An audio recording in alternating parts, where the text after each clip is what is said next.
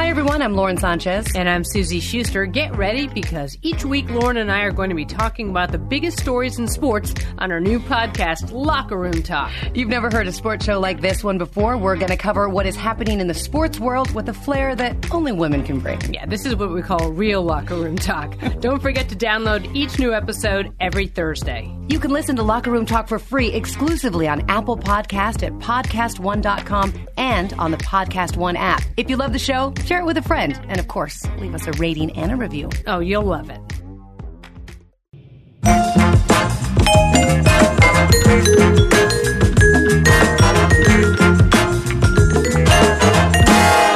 Hey, welcome to Dr. Drew Podcast. Uh, don't forget to uh, check out those swinging sounds, the swinging tunes. Also, support the people that support us here.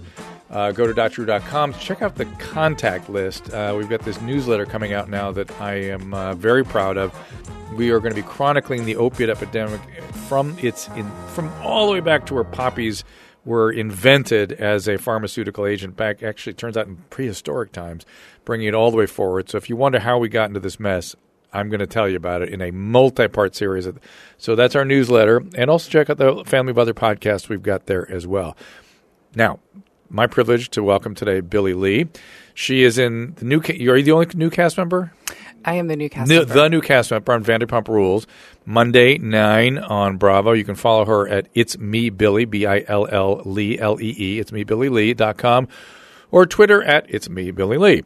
Yes. Um, and the the show is it, are you a server at the the I'm restaurant a host. a host at, I'm a host at SUR. Yes. yeah and it's and it's all at SUR it's not up the the hill at Pump No, I mean we definitely party there, Uh, but we I work at SUR. Yes. and any uh, surprises we should look forward to or anything you can Um. any rev- any not spoilers but things to watch out for Well, I mean there are so many attractive men at SUR, and um, so you see me dating. You uh, definitely um, see some things happen there, and well let's let's talk, let's sort of drill in right away. So for you attractive men and dating has a sort of a special quality to it right? Yes, special challenges. Yes. why is that? Um, because I'm trans, and um, yeah, it's like a thing. You know, not everyone is comfortable with it, and And do you, do you run into conflict? Do you run into weird situations? Is it something you're very familiar with, so you know how to handle it? Or how's, how's that work? Well, I mean, I feel like you know there are. It's at that point where you meet a guy, you hit it off, and then you have to tell him I'm trans. And W- When is that point?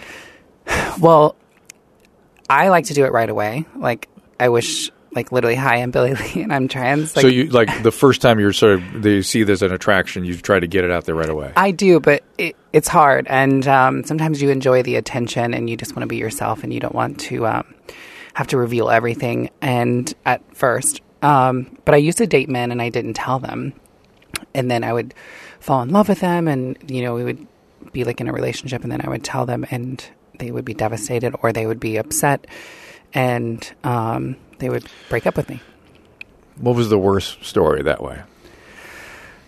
Well, I mean, you know, you you have connections with people, and I had a really soul amazing connection with this guy, and he was my neighbor, and he also, um, you know, like would come into this cafe that I worked at, and um, This was out here in Los Angeles. or was it- yes, and um, it was just amazing. But I was so afraid of him finding out, and when. I because you sort of sensed he was somebody that would not. Exactly. Yeah. Um, he definitely was not cool with it. And he even told me a story one time where he sat next to a trans woman on the bus, and it was like the perfect opportunity to tell him. But what when he was like saying that it freaked him out, I instantly went to fear mode, and um, I was so afraid to tell him. And then I knew I was like, okay, I really do have to tell him. Like, How long I had you been dating at that point? Or were you dating or just No, getting ready to date? Yeah. just hanging out, Yeah. hooking up, kind of thing. Yeah. Um, I would say like probably maybe six months it took for me to tell him, and then he was like, "Yeah, I'll never look at you the same. Like, I don't even want to look at you." Ew. Yeah, it was really bad. It was like just I was left on the floor for days. My Oh. roommate at the time like had to lift me up so many times because I was just really hurt. But I was attracting people who were afraid of it because I was afraid of it. I wasn't in love with my trans experience. I was ashamed of it. Was it earlier in the? Or just how, Um, I think it was like a few years ago. how old were you when you started the trans? Um, I was around twenty. So you you were not somebody that transitioned during adolescence or something. No. Were you aware then earlier on? Or? I knew when I was little that I that I was attracted to feminine things, and I knew that I was wrong for me to be attracted to them. My parents did little things, and also I'm really sensitive with energy, and I felt the energy of shame. And my parents were, you know, didn't know what was going on with me, and they were embarrassed and ashamed. Small town. When you say attracted to feminine things, what do you mean? Like I loved Barbie dolls. I loved girl things, pink things. Um, I wanted to always play the girl role. If you, you know, were playing house or being a teacher, like I always imagined myself as a girl. But I didn't know the word transgender, and my parents dropped out of high school. They had me when they were seventeen, Oh my! and they didn't know. And all they knew was, you need to get dirty like a boy. You need to hold the fork like a boy. You need to be a boy. And um, yeah, and I didn't want to be. When did you speak out about it? I didn't. Well, I was diagnosed with um, child childhood depression, OCD, because I had like all these anger issues. Um, because I wasn't diagnosed as being trans. Um, I was just told that I was wrong, and then after missing like two and a half years of grade school because I of being depressed and um, also being bullied, I was afraid to go to school. I Where were you bullied? for being feminine, being called a sissy. Um, yeah, the bathroom walls always like had my name on it, like Billy sucks dick. I'm like, I didn't even know how to suck dick then, but apparently, like, that's the rumor. So, yeah, it was all about me, you know, being feminine, too feminine. Were you? Did you identify as gay initially, or So the therapist, my parents brought me to a therapist that the government like paid for. It was through Medicare, Medi-Cal, not Medi-Cal, but Medicare, and it was. Um, they didn't really. They were just like, "Oh, he's going to be gay," you know. That's that was there this was, was no. how long ago? This is when I was a child, But like how many years? um twenty. Twenty years ago. Yeah. Yeah. When, Wait, no, yeah, twenty. Yeah, Okay, and so they just saw it as a, as a not a gender identity issue, but a sexual identity exactly. issue, Exactly. and and that the anger and all that was related to that. They thought. Yeah. Okay, Um, and it and my parents they they fought a lot as a, when I was a child, and they had their own issues. And was they, it domestic violence? Yes. Oh well, that's Exactly. Um, and uh, but I was very detached from my family just because I I just didn't connect with them when I was younger. I was I just wanted to get out. Did and you have get away. I had I have a little brother. Yeah. Well, he's just a year younger than me, Hmm. but he looks like he's twenty years older than me. Oh, interesting. yeah. Well, I mean, good for your parents for taking you to a therapist, right? I mean, if they really were unenlightened, they were, who knows what they would have done. Right? Exactly. Yeah. Yeah. So good. So they were trying, right? They may not have been Yeah, they were- enlightened, but they were struggling and trying and ha- trying to help. And They were trying, and they wanted me to be happy. And now they're like my biggest fans. They love me. They love the fact that I'm their daughter. So it's really cool to experience the other side of that. Well, tell me more about the transformation. So, so now you're in high school. You're being told this is a sexual orientation thing. Right. So You're still unhappy. so I dated. Um, they told me, you know, you're gay, and I was um, in a male body, and I was attracted to men, and I was like, okay, so I'm. So I started dating a man who was gay, and he hated the fact that I was so feminine, and it just went from my parents not liking the fact that I was so feminine to my first boyfriend. So it just kept on. I just felt a which lot is of kind of interesting, right? Yeah, Yeah. And- Stuff felt familiar. exactly. Yeah. And that was two years, and um, You're how old now? I'm Eight- 33. Eight, no, no, I mean at that point, Oh. 19? Um, I was yeah, like 18, Okay, 19, yeah. 18, yeah. And then as soon as I ended that relationship, I moved to um, I moved. I was in Chicago for a couple of years, but I moved to Los Angeles. And when I first moved to Los Angeles, that that's when I, I was at a bar and someone was like, "Sweetie, you're trans," and I was like, "What?" Did did you were you shocked or were you were you like what is that? I mean, I kind of knew what what it was? was, but Yeah. it just didn't make sense. Like at that moment, it made complete sense. Like a light went off. Oh, so you thought he's right or whoever the Yeah. person was right. And that's when I was like, I, I couldn't go to sleep for a couple days. I was just thinking about it nonstop. And I imagined myself on a beach, a deserted beach, and I was alone. There was no judgment. And I imagined myself as a beautiful woman naked and a beautiful man naked. And my heart space just blew open when I imagined myself as a woman. And it just all made sense. And I knew it was time to start the transformation. What'd you do first? Hormones. You always have to. I mean, it's best to start on hormones before you have any surgery because your face and your body shifts. Mm-hmm. And your moods and stuff too, right? Oh my god, it's like going through puberty as an adult. I was such a hot mess. I've lost a couple friendships through that transition because I was just so Irritable, yeah. Labile. Exactly. Good yeah. times. Do you feel more empathy for women? I do. I mean, I, one thing, one thing I found fascinating when I talk to trans friends is the empathy they develop for the opposite sex they're transitioning into. Yeah. like like the female to males always go, "Oh my god, have you been dealing with this all the time?" and and uh, my reaction was like, "Yeah, try doing it when you're 13." It's like, it's like what, what was God intending? And same thing, male to female is like. Yeah, you feel a little something, something for for for, Yeah. for other women now. What they we all contend with these biologies, Yeah. and we don't really appreciate what the other sex is dealing with. Yeah, and I really do appreciate the fact that, and now that I'm in love with my trans experience of of being both, and Being both, being both sex, and like experiencing having been both, yeah. yeah, having both, and experiencing the fact that testosterone is a very strong.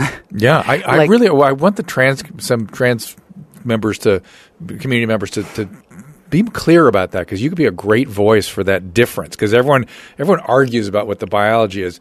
Trans folk experience it Yeah. firsthand. They they are they are the they are the ground zero for all this, and they should be talking about it. Like it was here. Yeah. And I would love to like how fascinating it would be to get groups of transgender both sexes to Yeah. talk about the spectrum of experience that they have with it so we can understand it even better. yeah, better. I mean, one of my dreams is to to speak. I love speaking in front of people, and so I want to share that because Yeah, well, you've been very open about it, so I'm, I'm, that's where I'm going. Um, but testosterone, you know, I, when I did have testosterone in my body and I didn't start the hormones, I pre-transition, I Mm. would think about sex all the time. I Mm-hmm. was like, I can fuck him, I can fuck him, like literally all day long, every day. And so when my girlfriends are like, uh, we haven't had sex in a couple months. I think he cheated. Well, he has testosterone in his body, Yeah. and he needs to release that. And I know the power of testosterone. So, Please write a book about this. Yeah, I'm not, I'm not kidding. Yeah. Because because there's all you can speak to it in a way that a straight male can't and a straight female can't. Exactly. I mean, a straight non-gender, whatever, not Yeah. transgender. and and it, it, I think it would be very powerful. I really Yeah. do. So. I'm calling upon you to Yes, I'll be happy to help to. if there's something I can Oh, help with. yes, but please. Uh, it, the the uh, you know who else gave me some insight into this too was um, oh what's what's her name? Sonny and Cher's uh, uh, what's his name? Uh, Oh. Chaz? Chaz. Chaz, Chaz. yes. Chaz was like, "Oh yeah, the testosterone started." I was like, "Holy shit!" I've, Yeah. I, I suddenly realized what men are dealing with. So Well, and I dated a trans man before, and he was on testosterone. And you know, in the community, people would say like T rage because he Yeah? would. Oh, sure. Yeah, and that was a thing. Like we would fight a lot, and it was he would just get really upset. is, is that a common thing when two trans folk get together? You know, you would think it would be, but it's not. And I'm always like, where are all the trans men? Because I actually love being with trans men. I think it's really cool to be with someone who knows kind of what you're going through and there's really no judgment. You can wake up in the morning and just feel great with that person. And I I've never experienced vagina until I got my own. And when I was dating a trans man, I loved the fact that he had a vagina. I like fell in love with it. I couldn't get away from it. Interesting. But I loved it on a man. I like it on a man. I don't Yeah.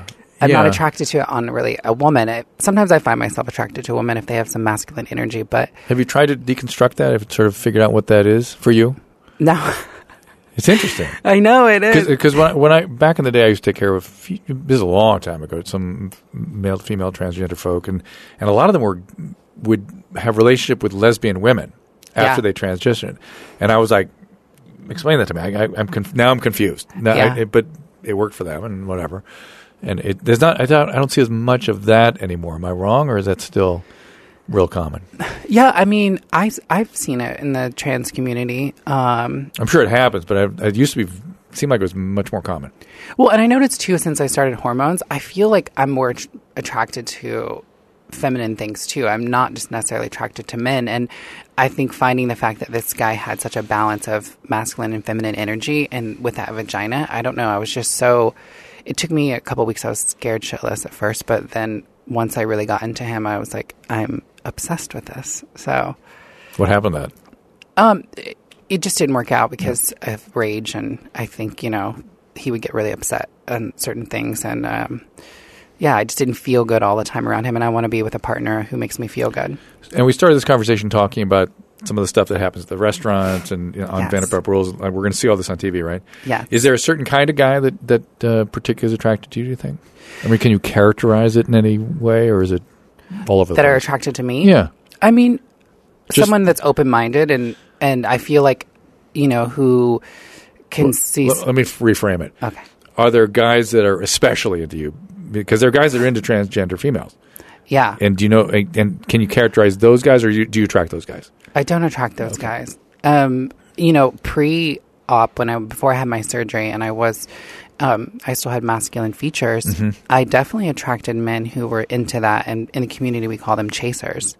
Chasers. chasers, yeah. What do they chase? because they have like uh, they have a specific type of trans women, like that's their type, and then Wait, wait, wait. Slow down, because I, I really because I'm interested. I'm interested in people, Okay. right? So I'm interested, and I imagined there was probably a certain Yeah. profile of people that would do that. So who are they? So chasers are men who are into trans women who have Uh, a penis still. a penis. Yeah.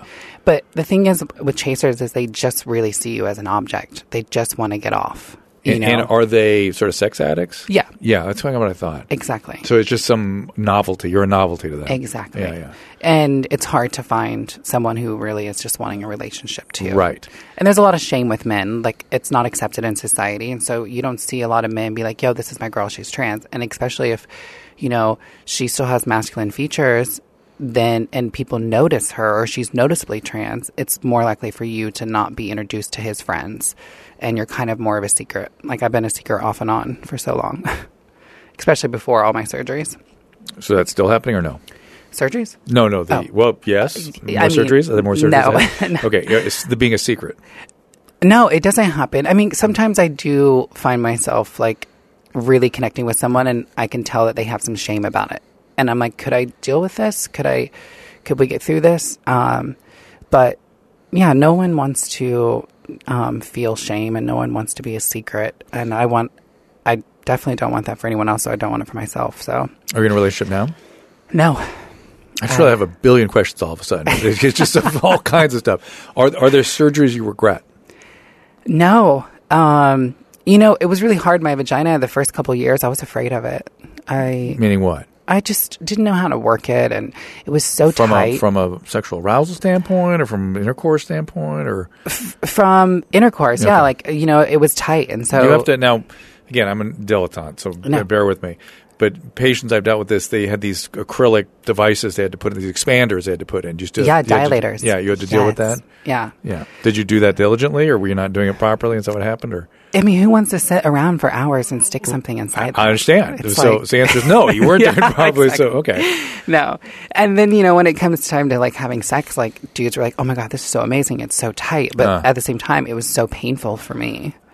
So it it was just you know it was difficult, but it took a long time for me to really love my vagina and my trans experience. I, I got a million questions that Okay. follows onto that too, Okay. but let me go back to the painful intercourse. Is the, if you still ha- this is going to be a crazy question, but if you still had all that testosterone flying around, would you tolerate that pain? You understand the question I'm asking? Yeah, That I- women tolerate things differently, and do you, is that a hormonal thing, or is that You know, it for women, it's just what I experienced. I'm speaking for myself. Yeah. It's more sensual. It's more of about like the connection and the vibration a man gives off, not No- just necessarily about his penis being inside, you know, your vagina. right? But as a male and with testosterone, as a man, you're definitely more like, you know, I'm. My focus is just getting off. Right. I don't so, really- so there's a more directed quality to it when you when you're not on estrogen. Right. And and can you describe what it's like on estrogen?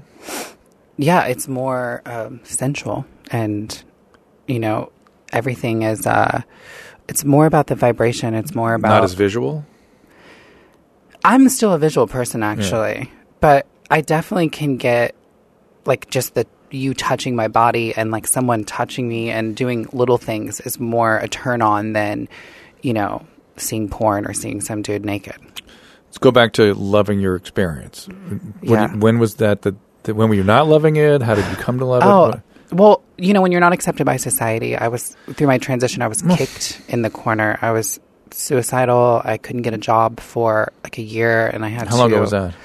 Like ten years ago. Yeah, and um, yeah, I couldn't get a job. You know, do you think generally things are different now, that way, um, with, with societal people? acceptance and all? trans people still can't get jobs. It's Why? the, unemployment rate for trans people are th- it's three times higher than the general Why do you population. think that is? Do you have trouble getting a job now? I don't because I went through all these surgeries so I can be attractive so society will accept me. Oh, so it's so you think and you could so if you're right. visibly trans, Right. you're Okay, definitely not accepted. Got it, Like got it, got I it. am right now. Um, Got it.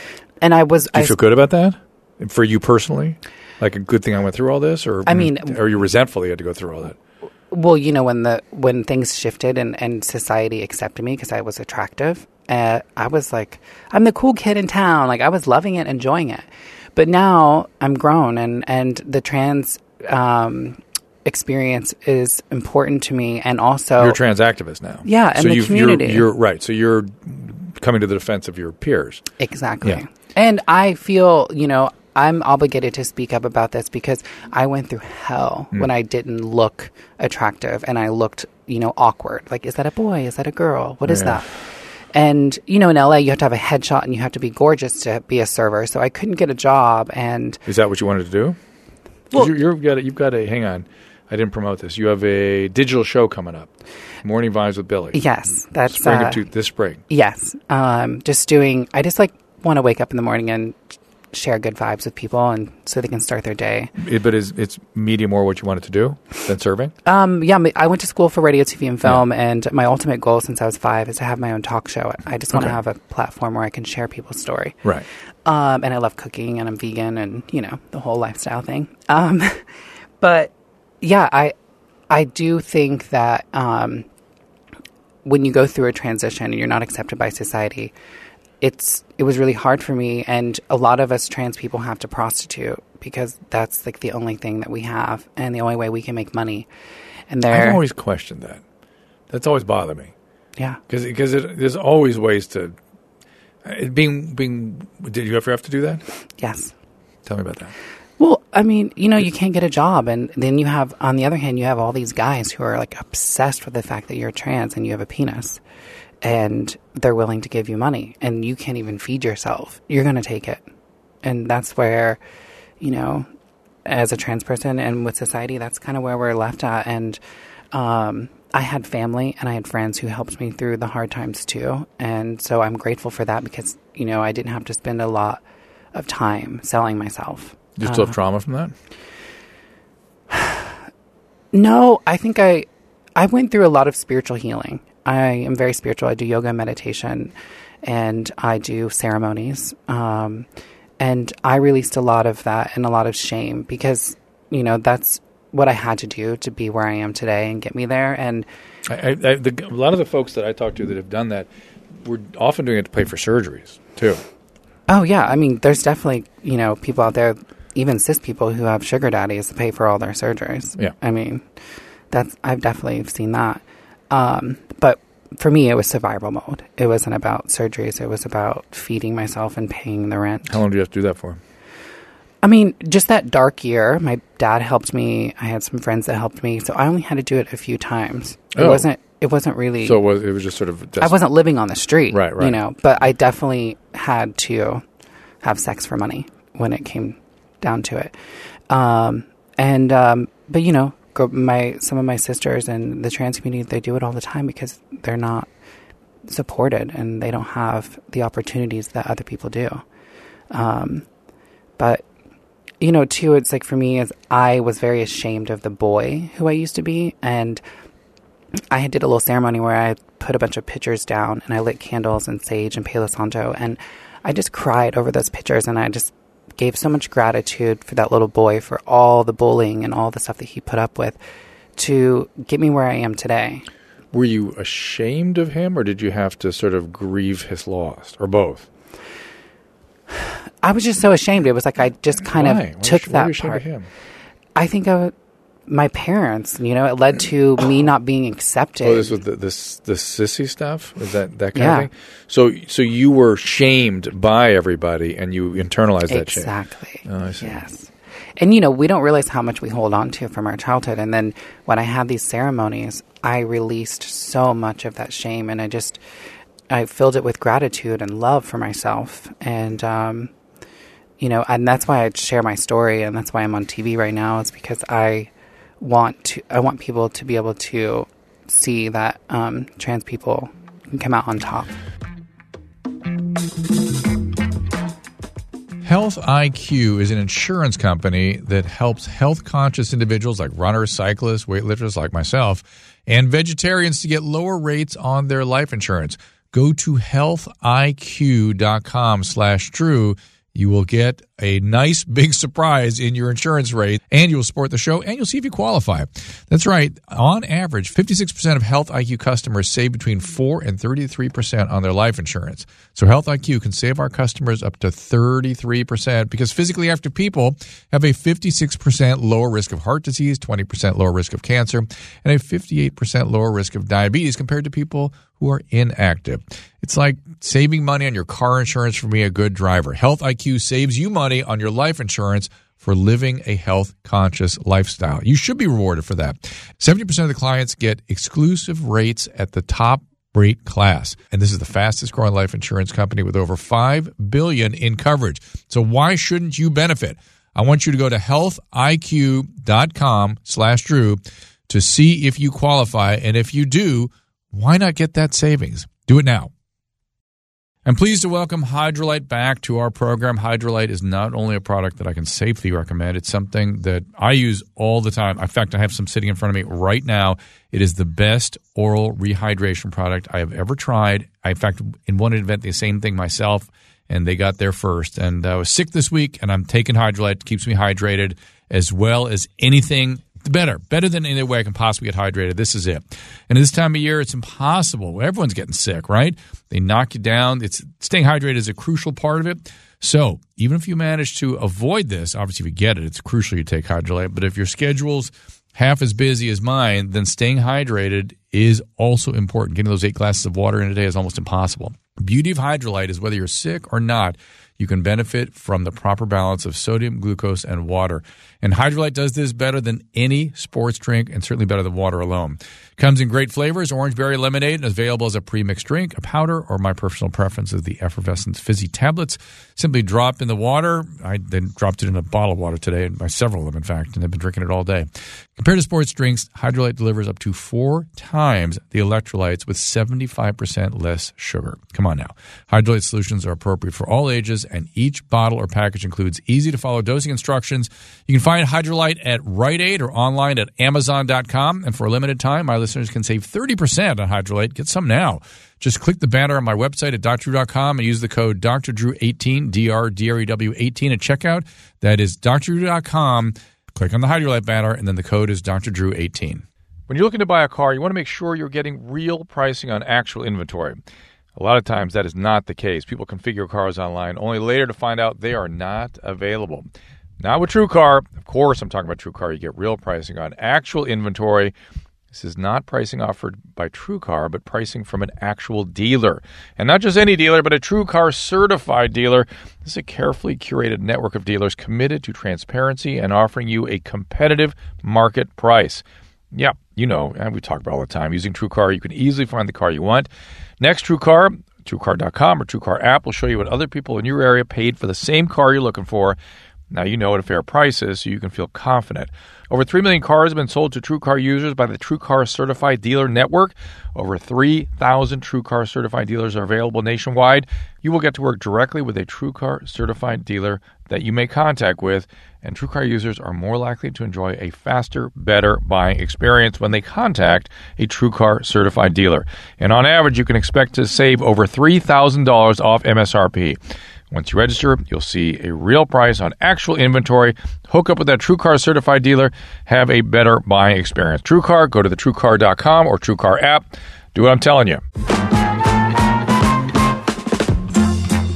Take, take me more through that that you've talked about the dark year, but how did you get to where you were? Other than this one piece of it, I guess, is letting go of the childhood stuff. But but um, how did you get to the point where well, you're feeling good about things? I have some angels in my life. Did I, you have a therapist at all through all this?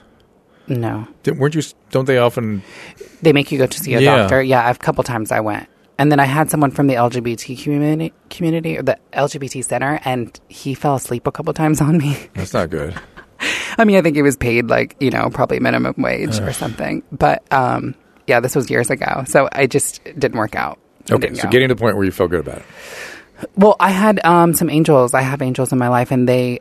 One of my friends was on a hit TV show, and she was like, "You should style me. You should do my hair and makeup." And So I made money that way, and I actually had an opportunity to transition while I was, you know, hanging out with her. And um, I'm getting a little confused because you were already transitioning. You mean complete the transition? Like having surgeries. have the final surgery? yeah, because it costs a lot to have the surgeries. Oh yeah. yeah. Did you do them out here? Or you do them in Denver? I or- did them. he- I had my vagina done in Thailand, and then Thailand. Why? Uh, yeah. Because less expensive. no, actually, it wasn't that. It was he was the best. Like I looked at vaginas for like a year, and his was just so pretty.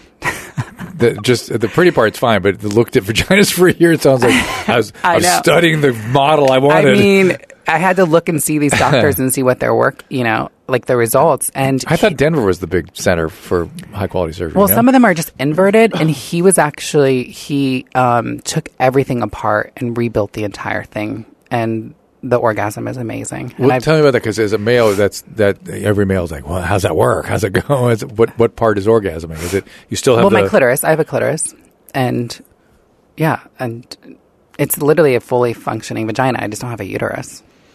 I, I had thought again. I'm total dilettante. Okay, no worries. you're, you're going to educate me that that they used part of the penile tissue around the the opening of the vagina as sort of arousal tissue too. Is that not the case? Well, Or they just shave down the penis to a they clitoris? can. There's two different techniques. Yeah. One is where you can invert, which I didn't have done. I see. And the That's other what the one, one I was talking about, right? Yeah. And the other one, you he literally takes everything apart and he takes all the nerves, and he puts all the nerves from the penis into the clitoris, and that's why like my orgasms are so amazing because he just he literally takes all the amazing parts and puts it in my clitoris. Now, when as males we need direct stimulation. Do you need direct stimulation on that region to be able to orgasm, or can you do with intercourse? Can you? Um, no, I definitely like Yeah. to have intercourse and then also rub my clitoris Right, to so- have so- an orgasm. Right, makes sense. Is Yeah. it harder than when you had a penis? Difficult? I wouldn't say it's like difficult. It's definitely takes longer, and but the But that, may be, that might be the estrogen too, though, right? exactly. Yeah. and um, and the orgasm is full body. It's Huh. way different than when I was a boy. What do you think? Is that the estrogen too, or is that? Yeah, I think it's Yeah. the estrogen, and you know, just um, yeah, it's it's all full. Bo- it's all full body. It feels really good. Because a lot of again, this is a lot of the stuff that men and women wonder about these experiences. Yeah. whose is better? Whose is different? It's just different. You know, more than. It's just different, Yeah. yeah. And you know, for me, it's more sensual and um, and full body versus just being in the penis. Right. That that makes sense to me. Yeah. So we're we're still back at you were had a dark year and move me through how you got you said angels and you had Yeah, I mean- but I'm, that, I'm not following how that changed emotionally though. Um, well, I when I was still transitioning and I still had all the surgeries. I already get confused when you say that because I sort of think of you as somebody transitioning from when you start the estrogen. Am I? Am I is that the Okay, wrong terminology? you straighten me out. Is no, that- no, you're right. Yeah. You're right. Okay, so for me, the transition took a really long time, and so when I say I was transitioning, like to, for me, it didn't feel complete until I had my vagina, until I had all my surgeries, Which was how how long? and that took probably let's see, Like About- six, seven years. yeah, seven that years. does not seem that long to me. You what I really? mean? I mean, I guess I wanted A lot of people so- spend time deciding do I want surgery, or do I not want surgery, and then when they do it, you have to it takes time to do the surgeries, right? Yeah, I mean, seven years was long for me. I was thinking when I first decided to transition that I would take the summer off and come back as some beautiful woman. And it's like, no, sweetheart, that's not how it's going to work. What, what surgeries have you had? Um, I've had my vagina, obviously, and then my, um, uh, I've had a brow lift and a nose job and a lip lift. And um, my doctor, Dr. Ghavami, I freaking love him. He took all the fat, well, just a little bit of fat from my stomach and put it in my cheeks. He was just very like, I want you to look natural. I went in there and he was like, Do you want to look like a trans woman or do you want to look like Billie, like a natural woman? And I was like, Oh, okay, do your thing. And he, he's amazing. This is somebody out here. Yeah, he's in uh, Beverly Hills, um, and he does all my fillers. He does Did you do the Adam's apple? Is that, actually, yeah, I did get that done. Um, he didn't do that. I got that done in Thailand. was that painful? I always thought that'd be a very painful procedure. Honestly, the most painful thing I think was my nose and my vagina. Like my, I remember I forgot to take my meds one day, and I woke up. you're not a good patient, right? No, well, I slept through my meds. Just, this I can was tell. Some people, I'm not a good patient, but you're not a good patient either. You And know, this you know what you're supposed to do. this is in Thailand, and I woke up and I felt every piece of my penis separated. Oh my god. Oh my god, it was horrifying. Wait, wait, wait. Is that right when you just when you first woke up after surgery? It wasn't right after I woke up after surgery because you're like completely sedated when you wake up from surgery. I was, it was probably like five days, a week after. Oh my god. and I was now in like the healing place, like the hotel. Um, and you were setting an alarm to take your meds, and I was on so many meds, and I just slept through the alarm. And what woke me up was the pain. Oh, my god, it's awful. And that was the worst of it. Then it got better after that. No, I mean actually, my vagina was so deep that it just took a year to heal. The depth was like insane, which is like great, is what they say, but. I was suffering like so much pressure in my vagina I couldn't really stand. How do you deal with urination through all that? Peeing was fine, yeah. There wasn't that wasn't affecting that wasn't part of the pressure or anything. No, it was. I mean, I felt like I had to go to the restroom way Yeah, more yeah, because my yeah. bladder's like smaller hmm. because you know they make Do, they- room. do they take your prostate too when they do all this? no, actually, my prostate is now my G spot. So it's like, Oh, I see. You uh, know? because you're you're going in behind. it. yeah, Oh, interesting. Oh, yeah. that's interesting. So it feels really good still. Interesting. so, so now pull me through emotionally. Now you're you're transitioning. You're having all these surgeries. You're styling a friend. Yeah. You, you weren't so happy, and then you get happy. How come? Well, I was I was just miserable, especially anyone that's like going through a transformation like that and going through physical pain, emotional pain What's the emotional pain? of just changing who you are and not being accepted. Like I wasn't, you know, it was hard for me. People visibly noticed that I was trans and they would, you know, you would they would say stuff or it was just Like what? just like is that a tranny or they would just say You would really- just hear them oh yeah you. you. would hear or you would get noticed or someone would like bump just- someone and say look feel at that look Oh. Mm. at that you know you can and i'm very sensitive to energy i can feel when people are talking shit now you don't get that. no now i don't get that and that um but you know going through being hormonal going through all the surgeries being on medication i was on meds for a long time because i was healing with my vagina mean, pain meds. pain meds. And um, so it was just a really hard time for me. Um, I was very needy because I was very vulnerable and and I, yeah, I was in a lot of pain. So it, it sounds like it just was a major transition time. You know, it, not not just sort of gender wise, but just in your life. Exactly. And so as uh, you're kind of unstable through all that. And I spent a lot of my life like living in fear. Like I lived in fear as a child Of what? of, of being bullied, of being beat up, of you know, I had some boy on Halloween like pull get off his bike, push me into a tree and was like trying to molest me but at the same time beat me up because and I could tell this boy is gay and Hmm. he is so he's taking advantage of me but he's so ashamed of it. He's, He's like beating me up and Yeah. angry. And Oof. I just experienced. It was a very small town, and and it was um, there was you know some very scary people that um, and people wouldn't even look me in the eye. There was some guys that I was friends with, and as soon as But that was just when you were gay, as far as they were concerned. exactly, So that was that was just ostracism for sexual orientation. yeah, And then you, you feel like the gender issues made it even worse, even out here.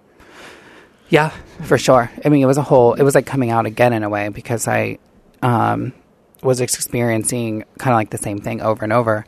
But I realized, even with my childhood, with my fr- my family and how they lived in fear and they were always arguing and yelling, I just lived in fear and I was projecting that. And I didn't want. I was so focused on the outside of fitting in and going through that transformation and looking beautiful. And I was like, what about the inside? Like, I want to love people, and I I was just so distanced from everyone. I remember not even looking people in their eyes because I was used to that as a child, so I just wouldn't connect with people. And so I went through a spiritual journey about loving myself, loving my trans experience. And now we're talking. Now you're in your twenties. Um, yeah, no, this is like in my early thirties. So like this is so significantly later. yeah, this is like Because your surgeries late were 20s. in your mid 20s. Mm-hmm. Okay. yeah. And so it, you so you're going through all that. You're not good. You're not good. And then what? What motivates you to sort of break out, break through? Um, I read a book. Yeah. A Return to Love by Marianne Williamson. And it was true. I was living my life in fear and I was attracting it. And I just needed to change my perception from fear to love and, and really love my experience and love myself. And then that got me on a whole path of reading other spiritual books and Untethered Soul by Michael A. Williamson. Like he is amazing. And um, And is that is that a transgender type book or just a Oh, general? just a book? spiritual book Spiritual about you know sitting in the seat of your soul and not necessarily being in the ego and living in fear. Um, and then I, you know, went on retreats and started doing yoga every day and meditating, and I did some yoga workshops, and uh, and then I did ceremonies, ayahuasca. Tell me about that. Yeah, that was life changing for me because um, I Do I do you go to Mexico or No, or- or- I did a ceremony here with a shaman in um, Los Angeles, or maybe it's like an hour away. But it was a he's a doctor and a shaman, um, and I've done it three times so far. And every time I go in with an intention, and it's mind blowing. You come out feeling like you've had years of therapy. It, it can be changing. The, the the problem with with I'm fascinated by all that stuff. And what what's the pod? The we did a podcast with um, just not that long ago. We did a whole a whole thing on hallucinogens with I'm forgetting the guy's name. Oh well, just the Give me a moment. Yeah, check back. Gary will get you the right number. It was a couple months ago. Um, thank goodness you're having good experiences. You may want to be careful because you might want to you, you you know don't you've had three great ones. Good, maybe stop there because sometimes people have bad ones or they have bland ones, and Yeah, it, it, we just don't know. We don't know how to control this thing. yeah, You know what I mean? And I, I my experience has sort of been, or at least uh, as I've seen other people experience, it, like thirty percent of the time they have a terrible experience, thirty percent they have a nothing experience, and thirty percent they have a life changing good experience. yeah, And and you know, I wouldn't take that away from anybody. yeah. But we don't know the bad experiences. If There's any long term effects from that, or we don't even know if the long term effects from having good experiences. We just don't know. Yeah, I saw Chelsea Handler doing it on her show. Yes. um, and, she, And you notice one of them was miserable. Yeah. Remember, he said it was the worst experience he ever had. The Chelsea seemed kind of eh, and the, Yeah. the other girl had a great experience. Yeah. Yeah. And on my experience, I purged so much, but I and I realized how much I was holding on to as a child that no longer served me. So it it was really Well, that's interesting to me that you've had that that that's had a significant positive effect on your growth and development. That is Yeah. fascinating. Yeah. Because I, I do believe we will reach a day I, that we will be using hallucinogens in a therapeutic way. We just don't know enough about Exactly. them. yeah. it scares was- me now. I don't know. I, you know, like I wouldn't recommend it to you, and it scares me. Do you have It any scares more? me, but and it I've worked. done it. worked for Yeah. you. So there you go.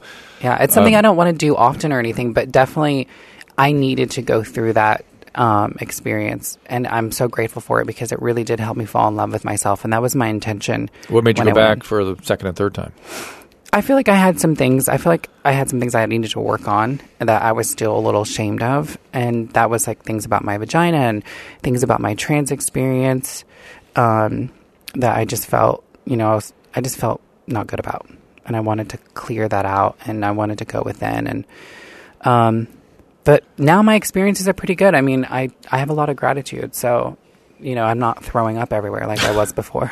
And I mean, during the ayahuasca experience, or Oh, did you have an eating disorder?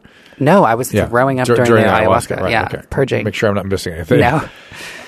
And um, now, what's going on with relationships? Um, Because you Yeah. said we're going to kind of see some stuff, and that's sort of we started this conversation. yeah, I've but been. I've been asking you, how's it going? Is it going good, bad? Yeah, I mean, I'm I'm dating, and I'm really into someone um, that works at SUR, and um, Anybody we know, like previous cast? um, he's he's related to someone, but um, yeah, you'll see. Uh, but yeah, he's he's really cool, and I love the fact that he's open minded, and um, he just sees me for me, you know. and Same age as you, or older, younger? He's a little younger, yeah, for sure. For sure, younger. Meaning I lot- feel like I've always dated younger guys for some reason. I don't know why, but I mean, it's fun, you know. Well, you, you you strike me as younger than your age, and I'm and I'm wondering if that's because you sort of came into yourself later, in your twenties, kind of thing. yeah, and I've had some work done. No, no, I don't mean like. I'm just I- kidding. Come on now.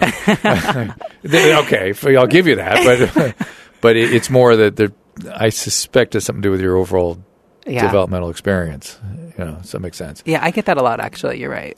Yeah. And are you happy with your career? Happy with what's going on? Are you, you? I mean, are you still have mood stuff, or you're you're pretty much all good now?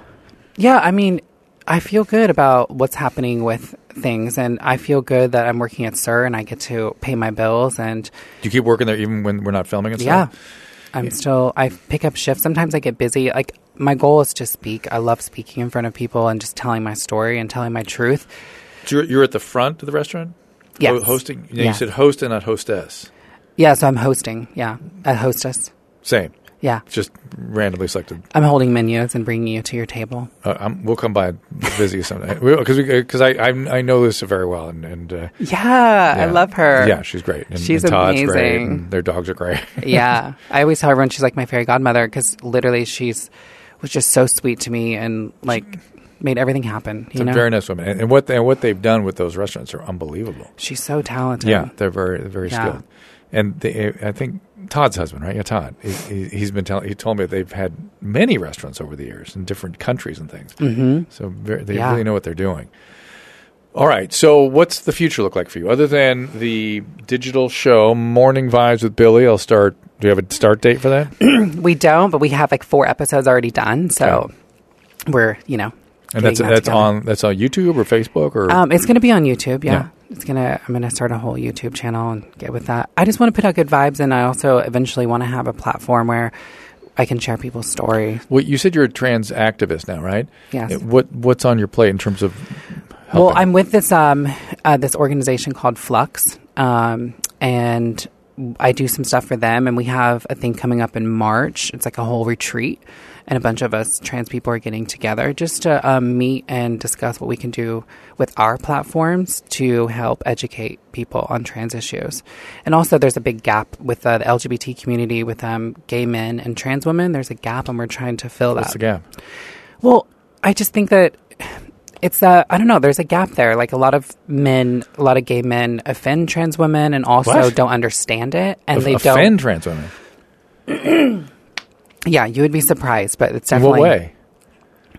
just kind of seeing them as an object too, almost like. You know, they would Oh, they would call a drag queen like she, like, oh, I love her, she's so great. But then you meet a trans woman and they're like, oh, he, like, they just, I, feel like as allies, they're not as educated on the trans issues. And I love that Flux is kind of having these events and bringing the community together. It- seems like a a a perfect area to focus some energy would be to help trans folk through these down periods where they feel the need to prostitute and stuff. Like if there's some way to help them, fund them, support Yeah. them through these t- times, because Yeah. I hear that very very commonly, and it always feels like "Ugh, they didn't, didn't need to Yeah. really do that. Well, we have a lot of powerful, amazing people in the gay community, and I think it's good that we have organizations like Flux who are bringing the trans community and the gay community together because hopefully we can use their power. It also seems like you could be very powerful in terms of helping other trans women when they're struggling. You know, Yeah. just sort of share and support. Do you get Oh. to do that? No, I get to do that, and I have girls that message me all the time, and I get to hang out with a lot of my trans girls when we go to different events and stuff. And it's for me, it's so important to be in community, and I didn't have. You don't really have that in a lot of places. And LA, thank God, we do have amazing women who all of us we get together and we have dinners and. You know, it's it's nice to have someone who has things in common with you. And then can- you're going to write that book about male and female biology. What the yes, experience I'm going to like. write it and I'm going to speak about it all over. Do, or just do it like a position paper, so we can just refer to it. Yeah. A- And and what do you want people to know now? What what what, have we not covered? What do you, what do you think people need to understand that, that we've not talked about today? I mean, any messages, people, or any? Uh, well, my big thing is, you know, if you know someone or if you have some power to hire people, hire someone trans. Give us an opportunity. Um, no matter what job it is, um, we, you know, are just like everyone else and we can show up and we can work and we can bring good vibes to your place. And, and I just encourage people to hire trans people and also just, you know, love and respect and not treat them like they're an object. And um, if you're interested in something, you can always Google or reach out to me on my website or my Instagram. It's me, Billie Lee. And um, I think I recently did a BuzzFeed video on Google questions, and that's out there right now. Oh, So- interesting. Do you have any regrets? No. No. I mean, I regret being a bitch sometimes back in the day because I was crazy and hormonal, but no, I'm good. All right, listen. I, I appreciate you sharing your story. I appreciate the book you're about to write, uh, and I, and you know, good on you for stepping up and being willing Thank to share. Because re- I think it really helps when people are very clear about this. Because a, a lot of the what you experience, sort of novelty and objectification, is behind a sort of a lack of understanding and, and a sort of the fact that it is novel and people don't understand. They want to know, and Right. they they see it as sort of something they don't understand necessarily. So the more you're out there normalizing it and making just another thing that people, another human experience, Exactly. so much better. yes. All right. Anything before we wrap it up? No, I appreciate you. Thank All right. you. Thank you so much, Billie. You follow her at It's Me Billie Lee, B I L L I E L E E, and the website, as we said, is It's Me Billie Lee. And I will see you next time. For calling times and topics, follow the show on Twitter at Dr. Drew Podcast. That's D R D R E W Podcast. The music from today's episode can be found on the swinging sounds of the Dr. Drew Podcast, now available on iTunes. And while you're there, don't forget to rate the show. The Dr. Drew Podcast is a Carolla digital production and is produced by Chris Laxamana and Gary Smith. For more information, go to drdrew.com. All conversation and information exchanged during the participation in the Dr. Drew podcast is intended for educational and entertainment purposes only. Do not confuse this with treatment or medical advice or direction. Nothing on these podcasts supplement or supersede the relationship and direction of your medical caretakers. Although Dr. Drew is a licensed physician with specialty board certifications by the American Board of Internal Medicine and the American Board of Addiction Medicine, he is not functioning as a physician in this environment. The same applies to any professionals who may appear on the podcast or drdrew.com.